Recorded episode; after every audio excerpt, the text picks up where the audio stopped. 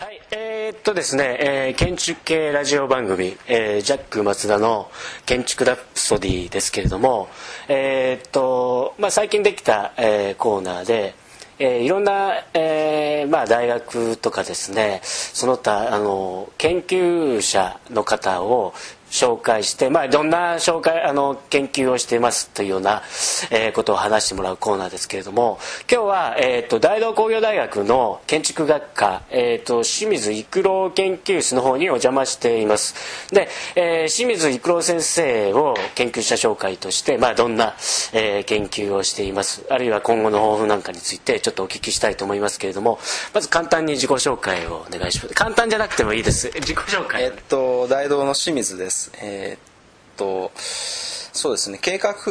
系の分野を担当してますね。あのでまだ3年目なんですけどえー、まあそんなところですかね。まあ後でまあいろいろ聞いてください、ね、はい、でえー、っと実はですねえー、っとまあ建築の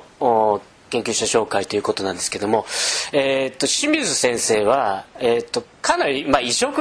ですよね。あの移植っていうのは、えー、っと計画系ですけれども普通のこうアプローチからじゃなくて、えー、っとまあ、ざっくり言いますとあの文化人類学の方からえーと、建築っていうのが入っていったわけですでちょっと僕イメージできないんですけど具体的にはその、まあ、学生の頃から含めて、はい、まあ、どんなことをやられてたわけですかねえっとねあの僕はあの修士まではね普通に建築やってたんですよ。で計画系の研究室だったからあのデザインもやってましたけどあのたまたまねあのその研究室があのデザインサーベイをもやってるとこだったんですね。なるほど。で、えーまあ、気づいたらこうなってたという。まあ要するにデザインサーベイの拡大版で文化人類学に入っていったっていうことです。でここですいません。ちょっと忘れてたんですけども今日もあの学生の子たちに、えー、聞き手で何人か来て、えー、いらっしゃって 来て来てもらってるので、えー、っとちょっとせっかくだから自己紹介ちょっとしてもらいましょう。こっちから、えっと、大同工業大学2年の西村大地です。はい。同じく2年の伊藤文也です。はい同じく1年の北出孝子です。今日はタイムキーパーやってくれるね。はい、はい、同じく1年生の浅野有恵です。はい。じゃあよろしくね。えー、っと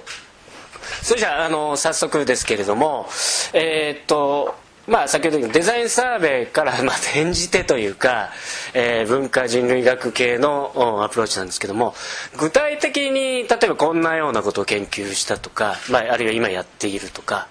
えー、まあ、主に今のその研究テーマについて。僕はねあの実はねあの今建築教えてますけどえっと建築はね6年しかやってないんですよ。こんなこと言うとね本当に危ないんだけど。で人類学はね、えっと、大学院は6年でその後職場もずっとそういう文系だったんで、えっと、今ではねあの実は建築よりも長くやってるんですねでだけどやってることはねあの僕自身はあんまり建築の時代とは変わりないと思ってて要はまああのえー、建築って一体何かっていうのを、えー、考えるっていうことですよね。で、まあ、建築の時代はねあのあんまりあのそういうことを考えるためのね武器がなかったんですね。だけど、まあ、あの文化科学っていうか人類学の方に行ったら、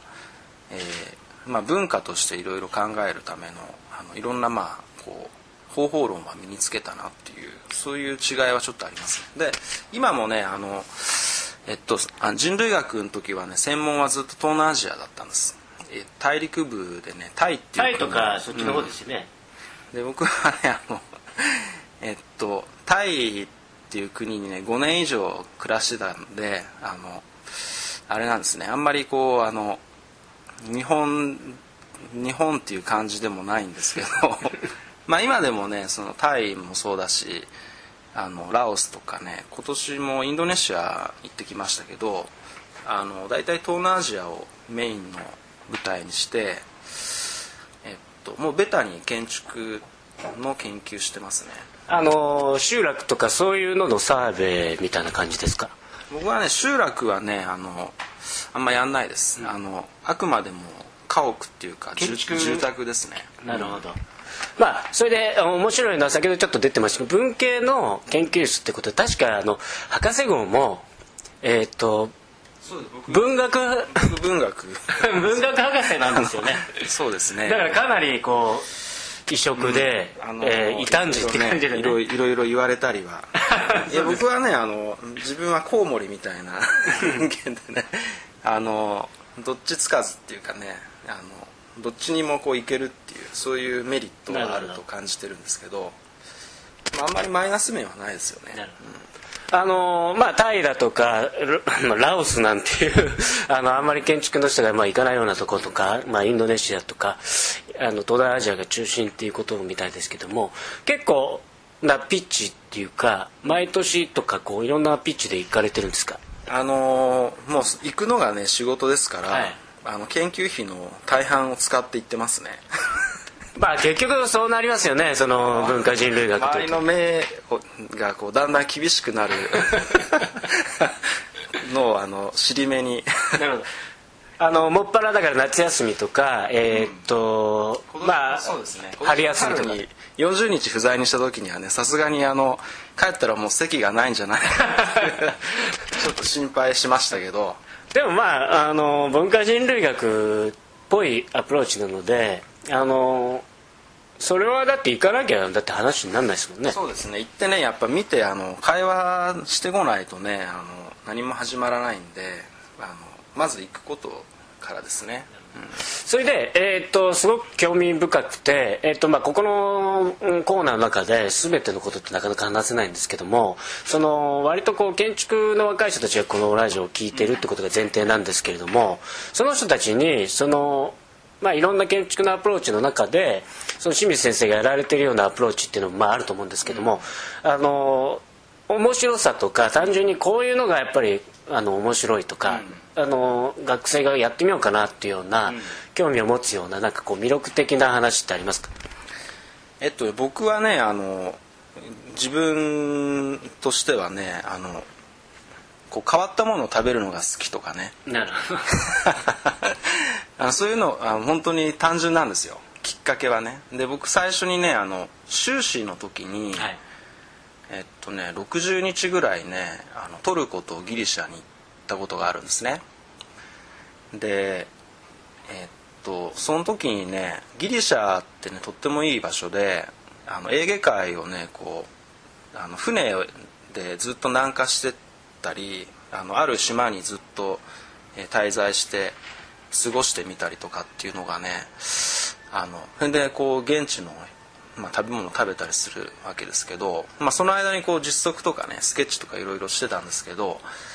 あのねこれはねあのもうハマるなっていう感覚があって、まあ、それはねギリシャってねすごい食べ物美味しいんですよ。基本的に。でしかもあのヨーロッパと変わんないからあの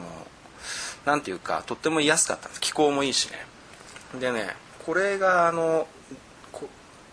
ででも建築っていうのはなかなかそういうイメージないでしょ。こうデスクワークでずっと図面とか書いてるだけだったんで、これはねなんかすごいあのハマりそうだなと思ったらねハマっちゃったんですねね。そうするとやっぱり今の学生もそういうことやってるとやっぱり清水さんと同じようにハマる学生なんかも出てきそうですね。うん、僕はねあのギリシャのサントリーニっていう島に行ったらえっとねすごいたくさん建築のね学生さんたち来てましたよ。ヨーロッパから。特に、うん。そっか。あのーまあ、ギリシャってやっぱコルビジェがあの行ったでしょ？あの建築を目指してに書いてるけど、だからああいうだある種の聖地ですよね。あのアクロポリス見に行くとかヨーロッパの人たちにとっては。だからねあの、まあ、バックパックのこう貧しい旅をしながら点々と建築を巡り歩くっていうのがまあ最初のきっかけですよね。なるほどね。まあ実は僕はあの外国が嫌いで できるだけ外国に、まあ、英語が喋れないっていうのもあるので、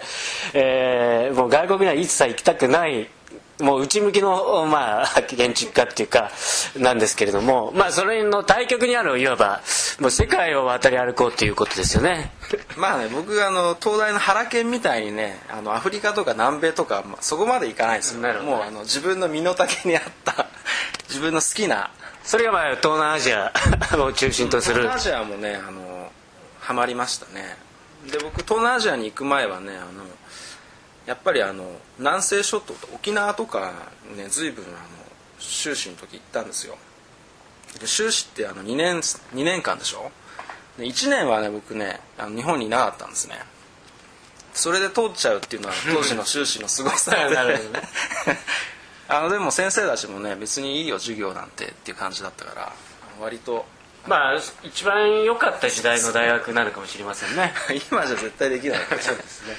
まああのーということなんでマラリアとか大丈夫でしたか、うん。あの幸いなことに僕はね平気でした、うん。なるほど。まああの気軽に東南アジアの中にこれを聞いていってマラリアなんかにああのはね、うん。あの気をつけていかないといけないですね。だからある程度こうやっぱりそういうところに行くっていうのは覚悟がいりますよね。うん、覚悟もいるしやっぱりあの、えっと、事前のね情報収集だとかあのまあエチケットとかやっぱ必要ですよね。やっぱ、うん、はい、ということで、まあ、今、まあ、東南アジアを中心として、まあ、住居だとか建築の、まあ、サーベイとか、えーをやっているということですけれども日本ではなんか日本っていうのはテーマにして何かやってないですか？日本国内、あのこのこの大学に来てからねあの遅まきながらあの始めました。具体的に言うと？うんとね最初ここの大学来た時はねあの研究室運営していかないといけないんでだけどまああの手持ちのそのフィールドも日本にはないしね。でえっといろいろ探して伊勢湾でね最初にあの調査したんですよ、はい。えー答志島っていうねあの、まあ、漁村なんですけどで名古屋から近いですしね、はい。で最初はねあのそういう感じでね近場であの過ごしたんですけど2年目からはねあのこれはね僕のねあの個人的なあの好みもあるんですけどね奄美大島に、奄美大島、ええ。それはねあの学生さん云々っていうよりも僕がねあの個人的に好きだからあので確かにまあ未開の地って感じしますよね、まあ、あんまり僕らが知らない島って。うか、の建築の調査もしながらあの過ごすっていう形でね今年もやりました、ただ清水県の学生なんてのはもう夏休み結構ずっと行ってたりしますよね奄美大島とか、あの一月近くね、えーいたみたいですよ。まあでもなんかたやっぱ楽しそうですね。一言もあの楽しかったんじゃないでしょうかね。それは分かんない。何を思ってるのか。じゃあここでちょっと学生の聞き手の子にちょっと聞いてみたいと思うんだけどまあその今の清水先生の話を聞いてなんか具体的にこういうとこが面白いと思ったとか何かありますか？あー純粋に海外旅行に行きたいってすごく思いました。なるほど。海外旅行に行くとあのいろんなものに出会えて清水先生みたいな展開に発展するかもしれないというような感じだよね。そっか君は外国好きなのね。はい。じゃあこっちのじゃああえっ、とじゃあタイムキーパーの彼女。どう？あはい。今の北部さん。あ先生の話聞いててですか、うん。え私もどっちかっていうと外に出たいんで、なんか先生の話聞いててあいいなって思いました。じゃあ将来清水県かな？あもしかしたらそうかもしれません、はい。じゃあじゃあ浅野さんはどう？えー海外に行くのはすごく楽しそうだなって思ってで すごい質問とかもしていいですか？です、はい。あの今更なんですけど文化人類学って何ですか？ああいい質問ですね。確信文化人類学はね難しいんだなこれがな。難しいよね,、まああの、えー人間っていうのはね、えー生まれた後に言葉とか、まあ、いろんな習慣だとか身につけるでしょ？そういうのはね文化なんですよ。でそういうもの全体を、えー調べるっていうそういうねあの分野が文系にはあるんですね。文化科学文学。でえっと人間がね文行う文化的活動の全てを調べる。だからまず一番基本は言語ですよね。言葉とあと政治経済とかあと儀礼とかね。あの慣習だとか。であの文化人類学っていうのはね、えっと、大体あのすごい僻地のちっちゃいこう社会に行くわけですね。で僕なんかもね400人ぐらいの村だったんですけどもっとちっちゃいとこもありますよ。だけどそういうとこに行ってあの2年ぐらいね実際に住むんですよ。で言葉を覚えることから始めてで、まあ、2年とか3年ずっと調査してでさっき言ったように文化と言われているようなもの全部をあの記録する。でその社会はどういう社会であるかっていうのを、まあ、文字で書くっていうね。そういう学問です。いやーなんか分かりましたか浅野さん。はい。わか るなんとな本く。なんとなく想像ぼが僕はちょっと難しかったな。まあでもあのうん。ちょっとねそんな、うん、想像があんまりできないんじゃないかなと思うんだけどな。まあもともとその形のないもんですもんね、うん、文化ってね形がないでしょ社会とかもだけど僕らがどうして文化とか社会語れるかっていうと政治とかねあのなんかこう経済とかそういう言葉にこう変換すれば語れるわけですよ。だからそういうふうに変換した上であるある地域の文化全体をこう記録するっていうね。あのそういうまあまあ、よくわかんない 自分で言ってもよく そうですね。まあ、えー、ということですけども、最後に、あの、まあ、今後の展望っていうかですね、まあ、どんな風に展開していきたいかとか、まあ、抱負ですよね。それについてちょっとお話ししてほしいんですけども。えっとね僕はあの、まあ、人類学のやり方も含めて、えっとまあ、現地のね人たちが、えっと、どういうふうに建築を作っているかとか考えているかっていうのを、まあ、研究してるわけですね。でねそれはねあのこういう建築の世界だとやっぱり形にしていかないといけない。だから還元しようと思うんですよ形に。でその時にね、えっと、例えば現地にある建設のシステムだとか建設のまあそのやり方をですねなんかこう記録してでまあこう洗練させてねなんかこう、えー方法論として確立しながら実際に立てるっていう計画を今いくつか進めてます。はい。だからそれ日本にね直すとねあの地域振興とかね、はい。そういう、まあ、町おこしとかに変わっていくんだけどなるほど。まあ、それをまあ海外でできたらなというふうに今思ってますねはい、えーとまあ、ぜひ、えー、と発展させていってほしいんですけども、まあ、今日はもうちょっと,、えー、とあなんか最後、ねもう一つね、えっとこれはぜひねうちの大学の学生さんにもそうだしみんなに言いたいんですけどえっと2年ぐらい前にね卒業研究生で1人あの就職の相談に来たことがあって、先生ねあの私ねあの、えー就職したくないって言うんですよ。でどうして？って聞いたら建築のことがあの今よく分かんないから。じゃあ何したいの？って聞いたら、えーっと旅行に行きたいっていうね。でじゃあねあのそういうふうにあの建築何が好きか何が自分にできるかまだよく分かんないんだったら無理して就職する必要ない。と僕はその時答えたの、はいはい。でねそれはねあの、えーぜひね皆さんにも、ね、考えてもらいたいことはねやっぱりあの建築ってねとってもあの 人のこう一生を左右するようなとても大事なことですよね。でそれに責任が持てない感じがするんだったらやっぱりあのそれが、えーそういう感じがね持てるようになるまで別に無理して働く必要ない。それまでいろいろなこと勉強したり見たり聞いたりすればいいからなんかこうあの、まあ、建築っていろんなあの分野があるしやり方もあるから自分の方法でねこうずっとこうあの考えていってもらえればいいかなという気はしますね。はいまあこれはあの最後に、まあ、今の若い子たちに、まあ、一つ、えー考えさせられ考えさせるような話で、まあ、そういういい話がまあ最後聞けてよかったですでえーっとすいません。またあの次回もしあのじお時間があったらまたあのいろいろその後の展開とかについてまた報告とかお願いしたいんですが、まあ、今日のところはちょっと時間来ましたので、えー、と今日いろいろタイムキーパーとか、まあえーカメラ担当とかしてくれた皆さん聞き手の学生さんもお疲れ様でした。じゃあ、えーとまあ、今日は、えー、と大同工業大学の清水育郎先生の、まあ、研究者紹介でしたけどもどうもお疲れ様でした。